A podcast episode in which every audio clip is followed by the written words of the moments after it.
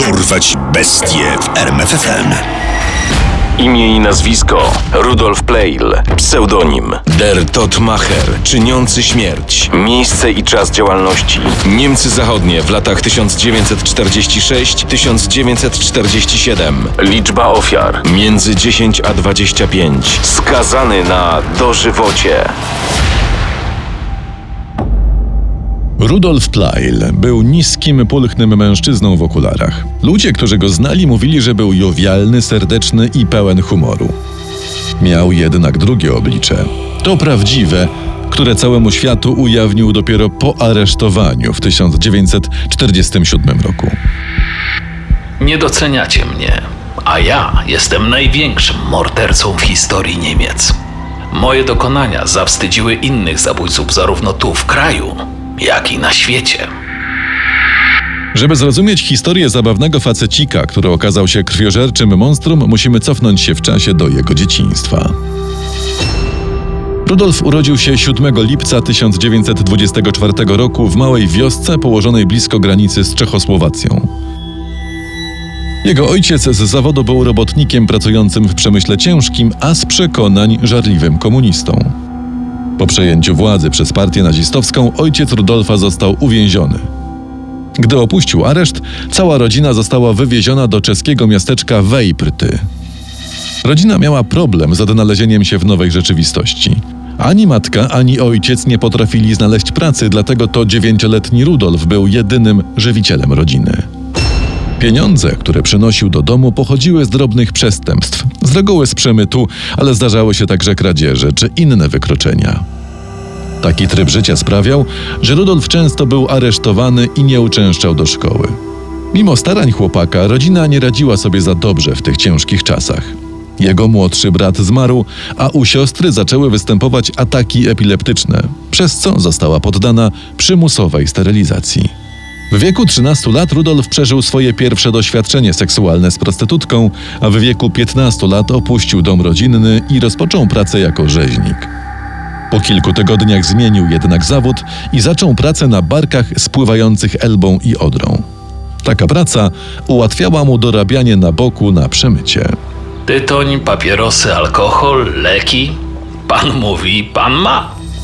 W lecie 1939 roku zaciągnął się do załogi statku handlowego płynącego do południowej Ameryki, ale tego zawodu również nie wykonywał zbyt długo, bo tuż po wybuchu wojny został wcielony do Kriegsmarine.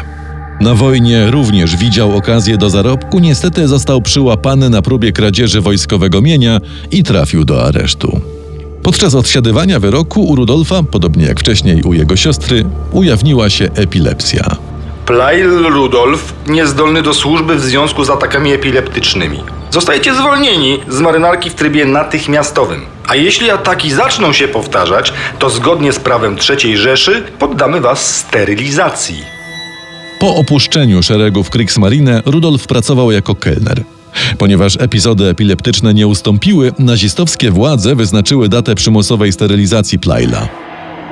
Uniknął jej tylko dlatego, że szpital i salę operacyjną zbombardowano na kilka dni przed wyznaczonym terminem. Wciąż często zmieniał zajęcia. Przez chwilę był kucharzem w obozie pracy. Potem, po inwazji Armii Czerwonej, służył w pomocniczej policji. Najprawdopodobniej właśnie wtedy w swoim rodzinnym miasteczku dokonał swojego pierwszego morderstwa. To było w 45. Do miasteczka wpadł pijany Sowieta. Zaczął szarpać ludzi, drzeć się i rabować, co się da. Był pijany. Zastrzeliłem go na miejscu, a potem kilku sąsiadów pomogło mi go zakopać w lesie. Czerwonoarmista to prawdopodobnie pierwsza ofiara Plaila, choć mężczyzna miał na koncie już długą relację z przemocą i śmiercią. Przez lata odreagowywał swoje frustracje mordując koty. Uwielbiał też być obserwatorem tortur prowadzonych przez gestapo. Jak sam później opowiadał, właśnie w takich chwilach czuł największą przyjemność seksualną w życiu. Zabicie żołnierza było dla Rudolfa przełamaniem ostatnich oporów przed poświęceniem swojego życia przemocy. Szybko doszedł jednak do wniosku, że znacznie łatwiejszym celem jego chorych fantazji będą samotne, zdesperowane kobiety. O prawdopodobnych morderstwach Plyla z 1945 roku wiadomo tylko tyle, ile on sam opowiedział, a żadnej z jego ofiar z tego roku nie udało się ani odnaleźć, ani oficjalnie potwierdzić. Wiadomo natomiast, że w tym samym roku, kiedy Rudolf zaczął swój morderczy proceder, znalazł również żonę, a niedługo potem doczekał się syna. Mimo rodzinnego szczęścia, Plyle miał wciąż problemy z utrzymaniem stałej pracy. Tuż po wojnie zaczął pracować jako przedstawiciel handlowy, a na boku próbował niezależnie rozkręcić swój własny, tym razem legalny biznes. Niestety w niewiele ponad rok później oba te przedsięwzięcia zakończyły się klapą. Kochani, postanowione. W Cublic nic nas już nie czeka. Przeprowadzamy się do Zorge. W Zorgę w południowym Harcu Rudolf znalazł nową pracę jako strażnik graniczny. Zajęcie to niezwykle mu przypasowało. Oprócz całkiem niezłej pensji mógł bowiem pomagać, oczywiście za pieniądze, ludziom chcącym nielegalnie przekroczyć granicę między zachodnimi i wschodnimi Niemcami. Przemyt ludzi był także świetną okazją do popełniania gwałtów i morderstw. W Straży Granicznej Plyle poznał także dwóch przyjaciół o podobnych zainteresowaniach, którzy szybko stali się jego wspólnikami. Byli to Karl Hoffmann i Konrad Schisler. Między 1946 a 1947 rokiem, czasem z udziałem Hoffmana i Schislera, a czasem bez nich, Plyle zgwałcił i zabił 12 kobiet. Tożsamość większości z nich pozostaje tajemnicą, chociaż przez te dwa lata w przegranicznym pasie często znajdowano kończyny porzucone w studniach, lasach i na polanach. Jednak złapanie mordercy nie było łatwe dla małych lokalnych wydziałów policji. W owym czasie w pasie przygranicznym ginęło wielu funkcjonariuszy policji, więc ich patrole były mocno ograniczone. Na dodatek lokalne wydziały nie współpracowały ze sobą zbyt blisko w sprawach odnalezionych szczątków i każde śledztwo prowadzone było jako osobna sprawa. Odkrycia tożsamości mordercy nie ułatwiał również fakt, że Rudolf nie miał mocnych preferencji co do narzędzia zbrodni. Czasami wykorzystywał siekiery i toporki, innym razem młotki, noże czy liny, a czasem dokonywał pobić gołymi rękoma. Wszystkie te okoliczności sprawiły, że Plyle i jego wspólnicy czuli się bezkarni, przez co stali się nieostrożni. Do upadku Rudolfa doprowadziły dwa błędy.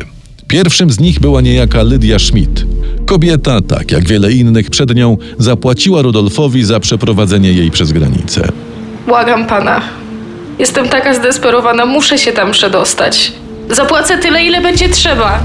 Niech mi pan pomoże. Lyle zgodził się pomóc Schmidt. Lecz gdy tylko znaleźli się w odludnej części pasa przygranicznego, Rudolf pobił i zgwałcił kobietę. Gdy Ledia udała, że traci przytomność, morderca stracił zainteresowanie i po prostu zostawił ją, spodziewając się, że Schmidt niedługo umrze. Po tym, jak jej oprawca oddalił się, Lydia mimo przeżytego koszmaru znalazła w sobie tyle siły, by wrócić do domu. Nie zgłosiła się jednak na policję, bojąc się, że będzie musiała tłumaczyć się z nielegalnej próby przekroczenia granicy i łapówki zapłaconej niedoszłemu mordercy. Drugim błędem Rudolfa Plyla był biznesmen z Hanoweru, Hermann Benen. Benen próbował przekroczyć granicę na przejściu, którego strzegł Plyle wraz ze wspólnikami. Mimo, że przedsiębiorca posiadał wszystkie niezbędne pozwolenia, Rudolf nie chciał go przepuścić. Jak to mnie nie przepuścicie? Przecież moje papiery są w porządku. Wy wiecie, kim ja jestem? Kogo znam? Będziecie mieć problemy. Gwarantuję to wam. Kłótnia z Benenem eskalowała i w końcu strażnik graniczny chwycił za toporek i zabił biznesmena. Benen był drugą ofiarą płci męskiej po anonimowym żołnierzu Armii Czerwonej. To właśnie to przestępstwo doprowadziło do skazania Plyla po raz pierwszy. Sąd uznał go jednak winnym wyłącznie nieumyślnego spowodowania śmierci. Okolicznością łagodzącą miał być fakt, że w momencie ataku na Bennena Plyle i jego koledzy byli kompletnie pijani.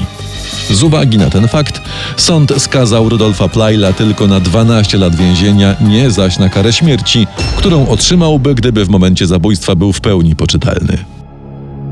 W więzieniu zaczął pisać swoją autobiografię, którą na cześć książki Hitlera zatytułował Mein Kampf.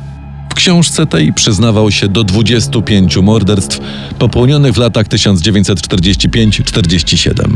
Policjanci, mimo że zdawali sobie sprawę z rewelacji Plyla, nie dysponowali żadnymi dowodami na te zbrodnie. Wielu z nich wręcz nie wierzyło w relacje Rudolfa. Ten grubasek, okularnik, 25 osób? A gdzie tam? To mitoman i tyle. Jednak, gdy wieść o aresztowaniu Plaila dotarła do Lydii Schmidt, kobieta postanowiła przerwać milczenie i opowiedziała o swoich przejściach z pogranicznikiem. Rewelacje Schmidt oraz serię przesłuchań Plaila, zarówno przez policjantów, jak i psychiatrów, doprowadziły do otwarcia śledztwa i rozpoczęcia kolejnej rozprawy sądowej. Tym razem mężczyznę oskarżono o dziewięć morderstw popełnionych w latach 46-47. Rzekomych zabójstw z 45 roku niestety nie udało się oficjalnie potwierdzić. Podczas tego procesu Plail ewidentnie cieszył się z rozgłosu, jaki mu towarzyszył.